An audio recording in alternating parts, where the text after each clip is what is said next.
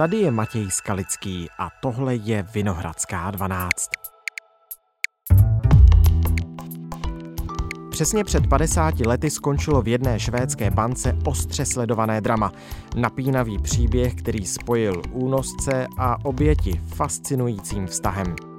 Říkáme mu Stockholmský syndrom a mluvit o něm budu s profesorem lékařské psychologie Radkem Ptáčkem z psychiatrické kliniky první lékařské fakulty Univerzity Karlovy a Všeobecné fakultní nemocnice v Praze.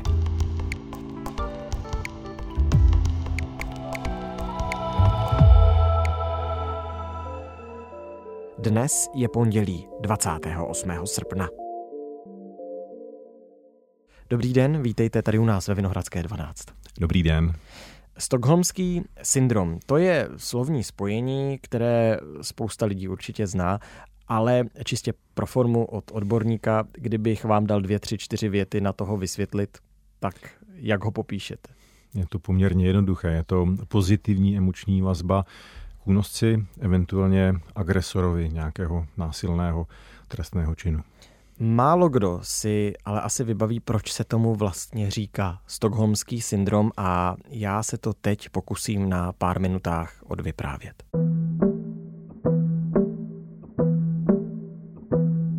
Bylo teplé léto 1973, ráno 23. srpna.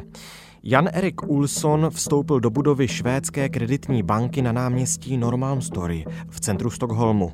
Vytáhl samopal, vystřelil dávku do stropu a anglicky zvolal Všichni na zem, párty právě začíná. Janu Erikovi bylo 32, nechával si říkat já ne a nebyl to žádný malý zlodějíček ani amatér. Do banky nakráčel v hnědé paruce s obarveným obočím na černo a knírkem. Měl sluneční brýle a svou angličtinou maskoval švédský původ. Přivolaní policisté byli ve složité situaci. Zasáhnout nemohli. V bance držel Jáne čtyři rukojmí. Muže a tři ženy, včetně 23-leté černovlasé Kristin Enmarkové. Její jméno si prosím zapamatujte.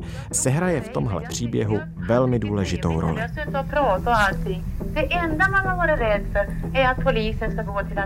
Kristin a další rukojmí samozřejmě posloužili jako páka k vyjednávání. Požadavků neměl knírkatý padouch málo. 3 miliony švédských korun, zbraně, neprůstřelné vesty a přistavený Ford Mustang.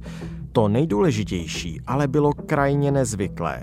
Jáne po švédské vládě chtěl, aby do banky dostala Klárka Ulofsona, protřelého bankovního lupiče, ke kterému maskovaný muž vzhlížel.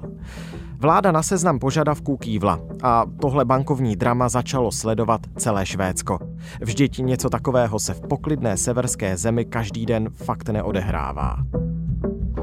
Clark Ulofson dorazil odpoledne toho dne. Příchod vousatého vězně do banky tu vypjatou atmosféru dost sklidnil. Rukojmí byli v sejfu. Tak je Clark zbavil pout, donesl tam telefon a dovolil jim zavolat domů. Když se to jedné ženě nedařilo, tak ji konejšil, ať to zkusí znovu. Druhý den přišel zlomový moment. Ne nutně pro příběh bankovního přepadení, ale pro naše dnešní povídání. Totiž jedna z rukojmích, ona Kristin Enmarková, už jsme o ní mluvili, telefonem nevolala nikomu blízkému, ale přímo švédskému premiérovi Olofu Palmemu. Hallå? Hallå ja? Ja. Ja, det här var Kristin Enmark. Hej. Det är jag som sitter som gisslan här i Kreditbanken bland annat. Ja. Mluvili spolu dlouhých 42 minut. Kristin mu vysvětlovala, že oběma mužům, kteří je drželi v sejfu, Jánemu a Klárkovi, plně důvěřuje, že rozhodně není v zoufalé situaci, že jim nic neudělali a jsou na něm milí. Žádala premiéra, aby rukojmím umožnil spolu s únosci odejít. Bála se totiž, že jakmile policie zaútočí, můžou zemřít. Zvláštní telefonát. Jak je možné, že Kristin druhý den uvězněná v kreditní bance, vydaná na pospas dvěma kriminálníkům, věřila spíš jim než policii? Dá se tomu přijít na kloup. Clark i Jáne ten den i dny příští plnohodnotně kontrolovali životy rukojmích. Dělili se s nimi o jídlo, určovali, kdy budou spát. Když se chtěli rukojmí projít, tak jim to dovolili, tedy jen slanem obvázaným kolem krku. A taky jim půjčili svetr, když jim byla zima. Rukojmí žili v úplně jiné realitě, měli, jak vzpomínali, vlastní svět, který mohla ohrozit jen policie. Té nakonec došla trpělivost. Šestý den stokholmského dramatu vyvrtala z místnosti nad sejfem do podlahy několik děr a pustila dovnitř slzný plyn.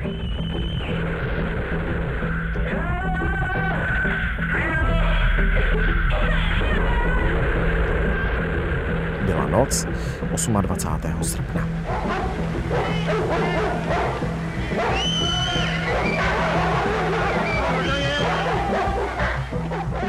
Nikomu se ten šílený srpnový týden roku 1973 nic nestalo. Specifické pojmenování pro to, co se v kreditní bance tehdy stalo, vymyslel následně kriminolog Nils Bejerot. Normal Story Syndrome. Pro každého nešvédsky mluvícího prostě stokholmský syndrom. Pojďme od historie k tomu, co je vám bližší, totiž k psychologii, ale propojme to. Propojme to eh, s tou historií nebo s tím případem, o kterém jsem teď mluvil. Já jsem zmiňoval slova Kristin Enmarkové, eh, její telefonát tehdejšímu švédskému premiérovi. Co se u ní muselo odehrávat za jakési myšlenkové pochody nebo za pocity, když byla eh, v té bance s únosci? Byla to právě ta pozitivní emoční vazba. Z určitého pohledu to můžeme nazvat vlastně zamilovaností do toho únosce, protože z psychologického hlediska tady ten syndrom nebyl a není nic nového. Pojmenovala ho již psychoanalýza, která ho nazvala jako identifikaci s agresorem, což je vlastně obraný mechanismus, protože agresor nás vlastně ohrožuje a může nám usilovat o život, o zdraví a naše psychika má prostě tendenci s těmi náročnými situacemi se nějakým způsobem vyrovnávat. No a představte si situaci, kdy jste někým ohrožován a měl byste žít s tím pocitem ohrožení. Tak proto, aby jste ho snesl, tak vaše psychika vlastně překlopí ten negativní vztah a ten vztah toho strachu k tomu agresorovi, vztah pozitivní, takže se do něj zamilujete a najednou tu situaci únosu nebo nějaké agrese zvládnete mnohem lépe. A pardon, a ta citová vazba je skutečně tak silná, že se dá mluvit o zamilovanosti? Ano. Protože eh, mě napadá ještě jeden příklad eh, z minulosti, kdy skutečně, eh, myslel jsem si, že to je výjimka, ale jestli se to tak dá zobecnit, Petty Hurstová, studentka 19-letá, ji unesli muži z takzvané symbionské osvobozenecké armády. Mom, dad, I'm okay. To byla krajně levicová militantní skupina v Americe někdy v 70. letech. I'm not being starved or beaten or... A Ona se právě do toho svého únosce přímo zamilovala, že si ho snad později i vzala. Přidala se k té skupině a oni posléze někde zatkli, protože spolu s tou skupinou páchala i nějakou trestnou činnost. Je to tak a pro běžného člověka je to nesrozumitelné, hmm. protože řada těch obětí únosů, znásilnění, domácího násilí se skutečně do toho svého pachatele zamiluje, se trvává s ním a často ho i obhajuje. Takže třeba já jako soudní znalec jsem pracoval na desítkách, možná stovkách případů domácího násilí, kde i velmi vzdělaná, vysokoškolsky vzdělaná žena trpěla roky ve vztahu s nějakým násilníkem, kterého milovala a když se ten případ dostal z nějakého důvodu k soudu, k policii, tak ho vlastně ještě obhajovala. A každý říkal, to přece nemůže být pravda, protože každý inteligentní člověk, který by žil v takovémhle vztahu nebo prožil to, co ona říká, tak by přece odešel a nebo ho nebránil. Takže my tomu nerozumíme, ale je to taková záhada naší psychiky, která, jak jsem říkal, se snaží s těmi složitými situacemi nějakým způsobem vyrovnat a snaží se nám pomoci tu těžkou situaci přežít. U toho domácího násilí, do jaké míry stokholmský syndrom může souviset tedy se syndromem týrané ženy? Tak všechny psychologické syndromy jsou trošku a nepřirozené, umělé, protože popisují nějaké trsy symptomů, které jsou podobné u osob, které prožívají něco podobného. Takže hmm. já bych tady do jádra toho stokholmského nebo syndromu týrané ženy dal tu identifikaci s agresorem, hmm. což je ten primární obraný mechanismus. A pak si můžeme říkat, jestli když tam přidáme únos nebo domácí násilí, tak je to více to či ono. Každopádně ten stokholmský syndrom je vyloženě popisován u osob, které prožily něco jako únos, nějakou podobnou situaci a syndrom týrané ženy. To už je v podstatě rozvinutý syndrom, který zahrnuje nejenom tu identifikaci s tím agresorem, ale celou řadu dalšího chování, kterou pozorujeme u osob, které prožily domácí násilí. Mě právě napadlo, zda ten stokholmský syndrom u toho syndromu týrané ženy v případě domácího násilí nemůže hrát roli v tom, že tu máme spoustu žen i mužů, ale zejména žen, které nehlásí to domácí násilí. To může být právě na vině toho všeho stokholmský syndrom. Určitě, určitě. Stokholmský syndrom nebo ta identifikace s agresorem. A není to pouze domácí násilí, ale jsou to i případy třeba týraných dětí. Mm-hmm. A mhm. když si řekneme, že ty děti prožily něco prostě úplně strašného. Zase v mé praxi jsem zažil děti, které byly byty vším možným, přivazovány k topení, byly bez jídla třeba dlouhé měsíce, nebo to týrání, případně i sexuální zneužívání trvalo roky a ty děti stejně milovaly své rodiče. A když soud později chtěl děti odebrat, tak ty děti emočně trpěli, přestože by si každý řekl, že vlastně tomu dítěti se ulevilo, ale ono strádalo ještě více, než když bylo paradoxně v té náročné situaci.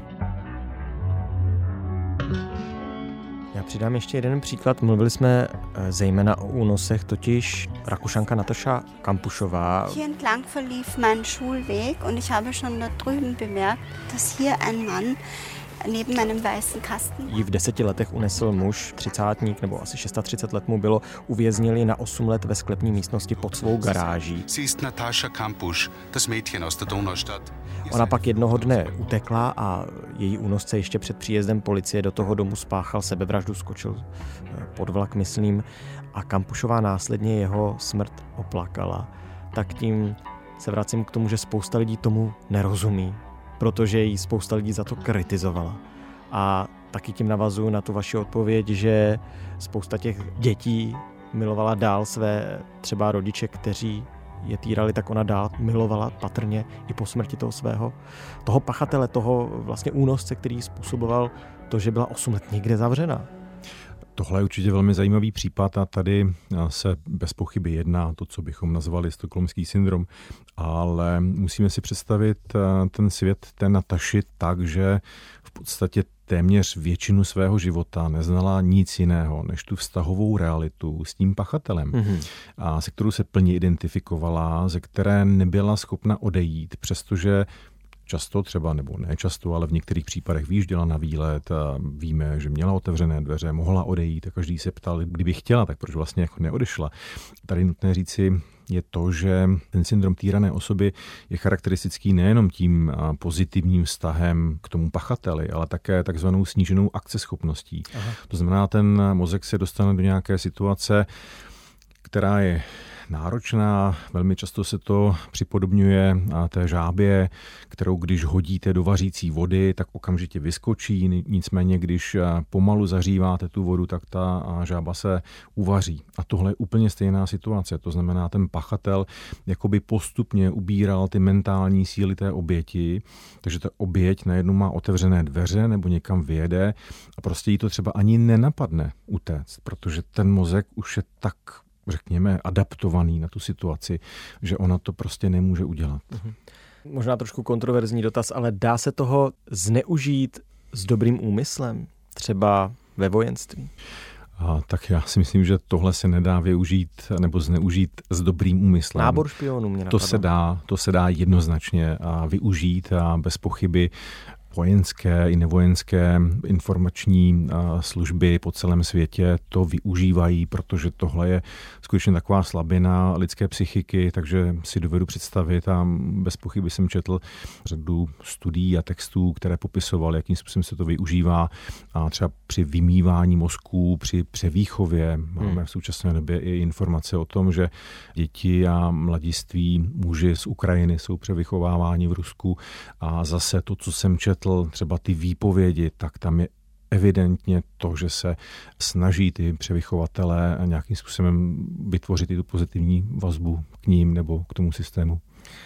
Dá se vysledovat, kdo, jaká lidská povaha, jaký člověk je náchylnější k tomu, aby trpěl stokholmským syndromem?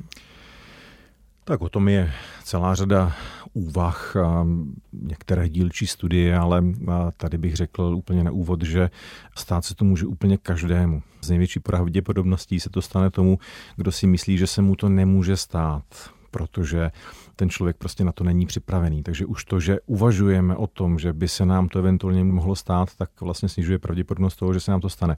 Nicméně ten predisponující faktor je bez pochyby zvýšená sugestibilita, to znamená nějaká náchylnost nechat se ovlivňovat druhými a tady už nějaké studie máme a víme, že ta zvýšená sugestibilita je typická třeba pro osoby mladšího věku a pro některé skupiny žen. Muži jsou na tom v souvislosti se zvýšenou sugestibilitou lépe, takže i u nich můžeme uvažovat, že rozvoj stokholmského syndromu je méně pravděpodobnější, ale jak říkám, může se také stát naprosto bez problémů. A je to také tak, že právě s mladšími lidmi a více se ženami se pak setkáváte, když vyhledávají pomoc, když hledají třeba psychologa, kdy chtějí zahájit nějakou terapii, aby jim někdo pomohl s tím, že trpí stokholmským syndromem? Určitě. Méně častěji se setkáváme s dětmi, které prostě tu pomoc nevyhledávají, že jo, s těmi se setkáváme v těch soudně znaleckých případech. Nicméně v té klinické poradenské praxi určitě dominuje ženské pohlaví, nicméně zase to nemůžeme přičítat pouze tomu, že by to bylo v důsledku toho, že ženy tímto syndromem více trpí, muži o něm méně mluví a méně vyhledávají odbornou pomoc. Takže kdybychom o tom uvažovali trošku komplexněji, tak sice řeknu, že studie a odborné články uvádějí, že stokholmský syndrom je častější u žen, nicméně jsme v 21. století, kdy musíme uvažovat o tom, že nejsou diagnózy, které by byly bez výhrady univerzální pro obě pohlaví. Takže ten mm-hmm. stokholmský syndrom, respektive syndrom týrané osoby, vycházel z popisu symptomů u žen a on může být, eh, řekněme, genderově podmíněný. To znamená, u mužů se může manifestovat úplně jinak, a takže tam nás možná ještě čeká určité objevování, bychom zjistili, jak eh, se s tím mohou vyrovnávat a prát muži to předpokládám bude nějakým způsobem ovlivňovat i to, jak psychologové přistupují k těm obětem nebo k těm,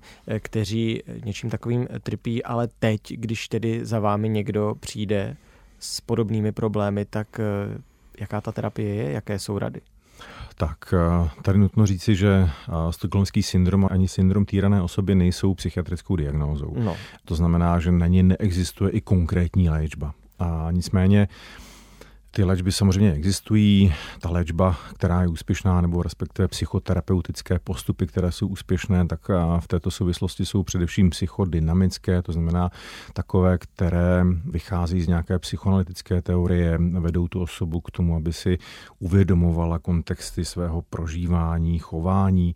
Ale tady nutné říci také to, že v současné době někdy máme tendenci uvažovat o tom, Máme problém, jdeme za psychologem, on ho vyřeší. Ale jak jsem řekl, tak ten stokholmský syndrom má v jádru a ten obraný mechanismus identifikace s agresorem a ten obraný mechanismus nás má nějakým způsobem chránit. Takže je otázka, jestli některé ty psychologické syndromy máme vlastně léčit a jestli té osobě nepomůže ten syndrom přežít e, nějakou situaci a ona se s ním přirozeně vyrovná po určité době. Představme si to tak, e, že mozek má přirozené mechanismy, jak se vyrovnat s náročnými situacemi a my teď do něj začneme rýpat, aniž bychom věděli, co se v něm děje. A možná to není dobře. A jsou dokonce některé studie, které ukazují, že krizová intervence u některých typů obětí, ať už to jsou katastrofy nebo nějaké trestné činy, a tak může po určité době delší době vést k psychické destabilizaci. To znamená, můžeme uvažovat o tom, kdybychom se do toho mozku tehdy nerýpali, tak možná by měl nějaké homeostatické mechanismy, jak se s tím vyrovnat. My jsme ho rozrýpali, takže mu úplně není dobře. Takže vždycky musíme uvažovat, jestli to je skutečně pro tu osobu funkční, což platí třeba zvláště u dětí, a které pak se musí nějakým způsobem vyrovnat s rodiči, takže jednoznačná léčba neexistuje.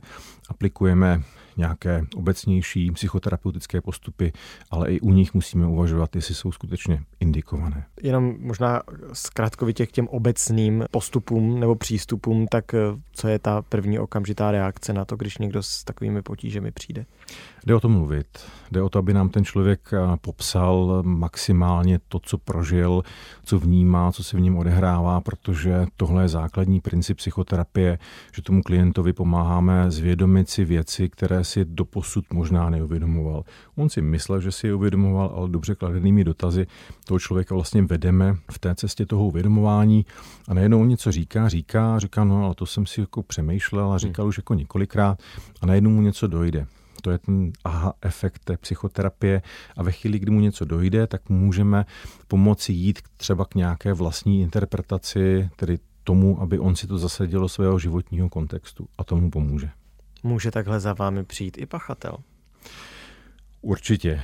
Není to sice časté, že by pachatelé chodili k psychoterapeutovi, ale... Jestli ta vazba může fungovat i obráceně prostě. Určitě. Člověk je obecně tvor vztahový, to znamená, vytváříme si vztahy nejen k lidem, které máme rádi, ale prostě k lidem, kteří s námi přichází do kontaktu. Takže i v souvislosti s pachatelem a jeho vztahem k oběti existuje tzv. limský syndrom, což mm-hmm. je mhm. tedy to, že si pachatel vyvine pozitivní vztah ke své oběti.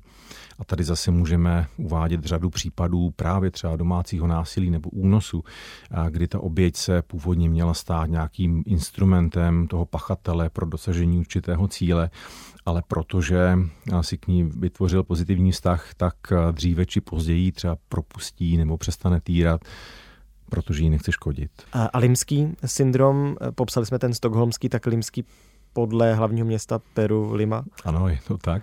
A byl to příběh z roku 1996, kdy určitá teroristická skupina obsadila japonskou ambasádu v Limě, samozřejmě za nějakým politickým účelem ale ti pachatelé si postupně začali tvořit pozitivní vztah a především k těm hlavním osobám té ambasády, takže postupně začali propouštět a ta jejich síla v počtu těch um, unesených lidí klesala. Lidské citové vazby jsou fascinující, je dobré, že o nich takhle eh, můžeme společně i mluvit a moc děkuji za všechna ta vysvětlení. Já také děkuji a přeji vše dobré.